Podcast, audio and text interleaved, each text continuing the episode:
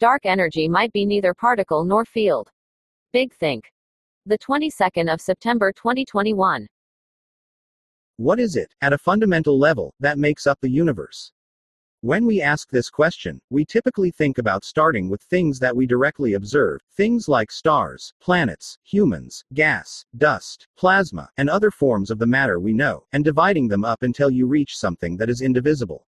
Although we originally thought that atoms would be these uncuttable things, we soon discovered they could be further divided into electrons and atomic nuclei, which themselves are composed of quarks and gluons.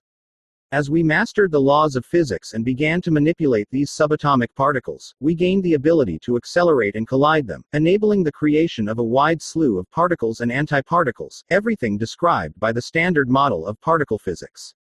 And yet, if we add up the sum total of all of these forms of matter, including photons, neutrinos, and everything that does not compose atoms, we fall far short of what is needed to describe our universe.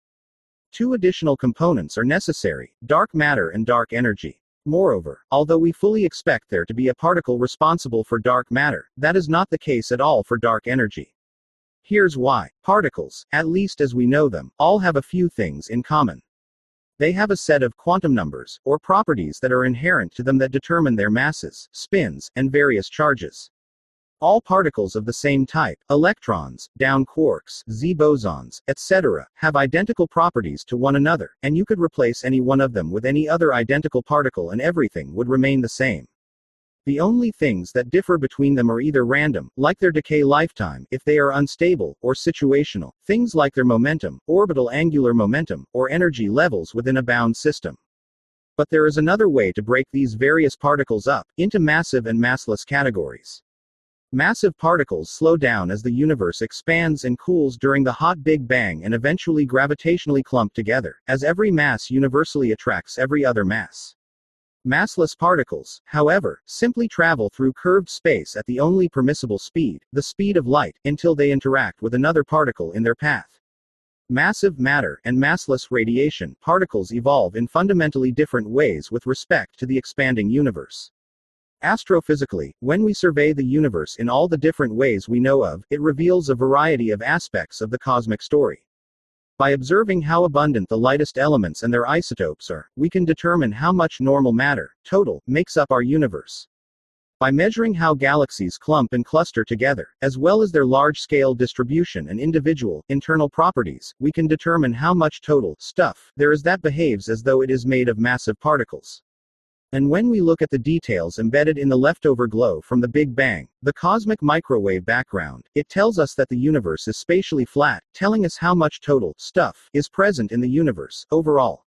From this information, we learn that all of the normal, standard model material in our universe comes out to just 5% of the total.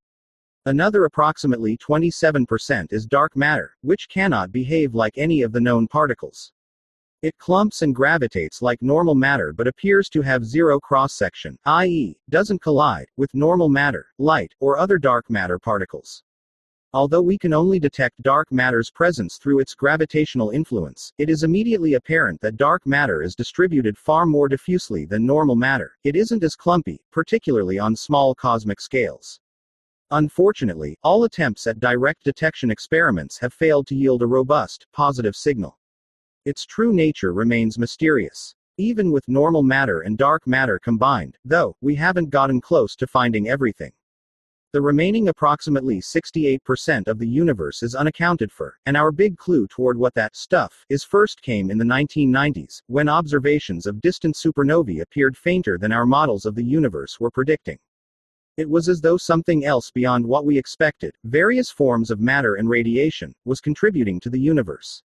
As the evidence poured in, bolstered by the cosmic microwave background and large scale clustering data, we realized that a wholly novel form of energy, inconsistent with the properties of any form of matter or radiation, must be present, what we call dark energy today. What is remarkable about the evidence for dark energy is how perfectly uniform it is. There is no evidence that there's more or less dark energy in the space occupied by rich galaxy clusters than in the voids of empty space. There is no evidence that dark energy correlates with density, direction, location, or epoch of the universe. It appears to be perfectly uniform, perfectly homogeneous, and perfectly constant, unchanging throughout space and time. And yet, despite its simplicity, it behaves fundamentally differently from all other known forms of energy. Every form of matter and radiation in the universe is linked to quantum particles in some way. Normal matter is made up of subatomic particles, particles of which there are a finite number. As the universe expands, the number of particles stays the same while the volume increases, hence matter gets less dense as time marches forward. Similarly, radiation is quantized into particles as well, even, theoretically, gravitational radiation, which should be quantized into gravitons, but these particles are massless. As the universe expands, not only does the number of particles remain the same while the volume increases, but the energy of each individual particle decreases as the universe expands. Still, both of these descriptions fall apart for dark energy. As the volume of the universe increases, as it expands, the energy density does not change, it remains constant. It's as though there is something present through all of space that isn't dependent on anything else matter density, radiation density, temperature, changes in volume, etc. Although we can measure and quantify its effects on the universe, we cannot say that we understand dark energy's nature.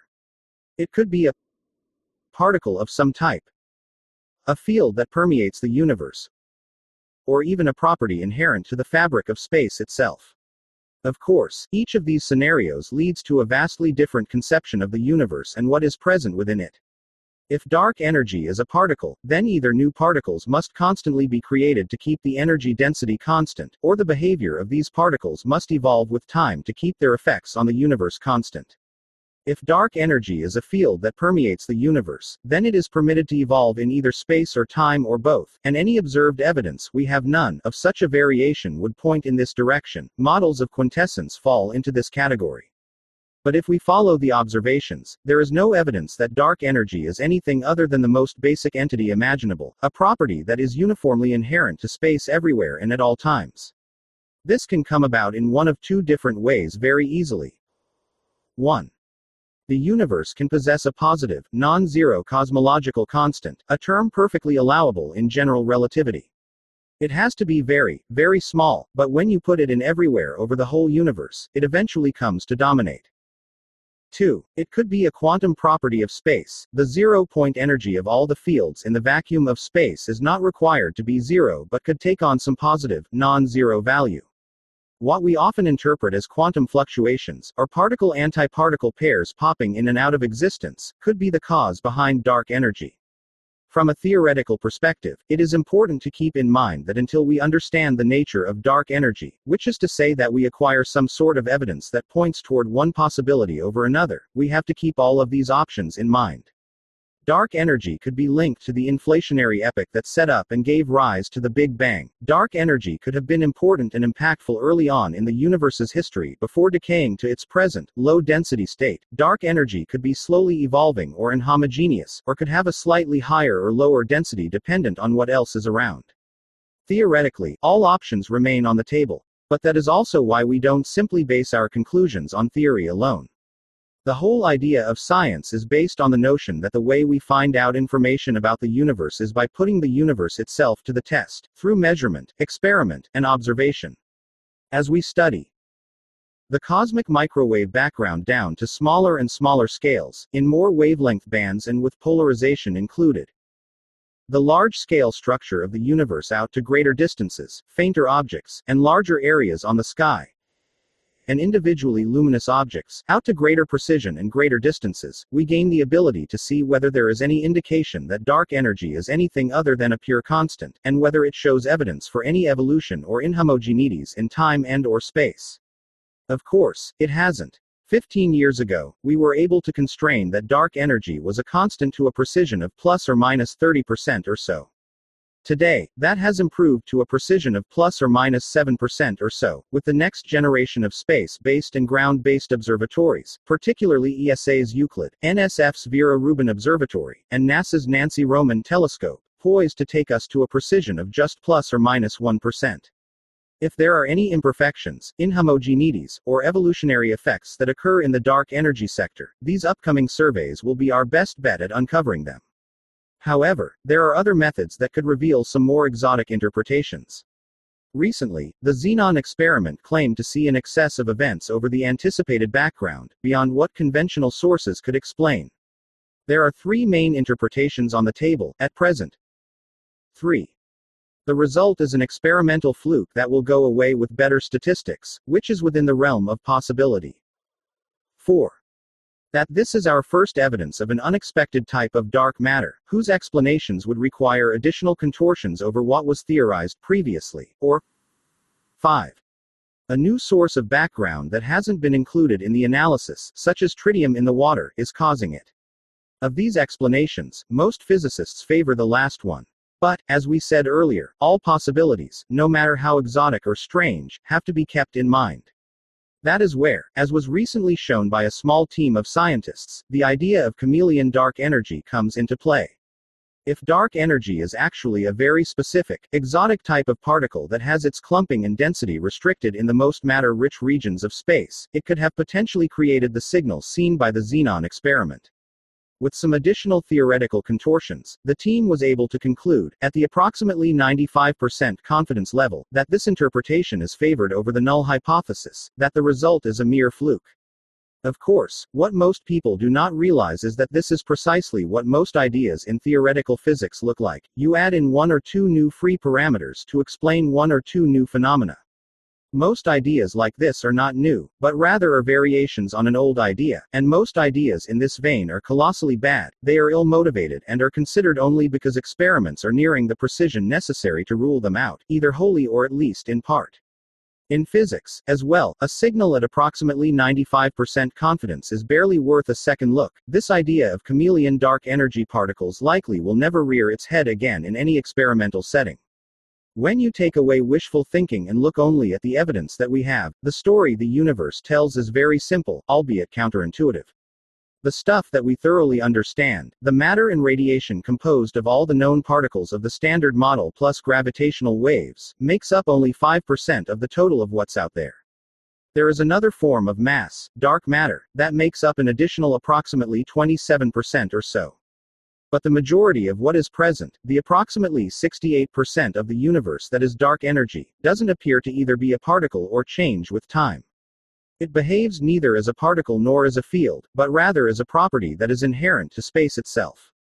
Although it is a fun exercise to consider what might happen under a variety of exotic conditions, particularly when experiments or observations are reaching the sensitivities necessary to probe them, it is vital to treat them as the fringe hypotheses that they are.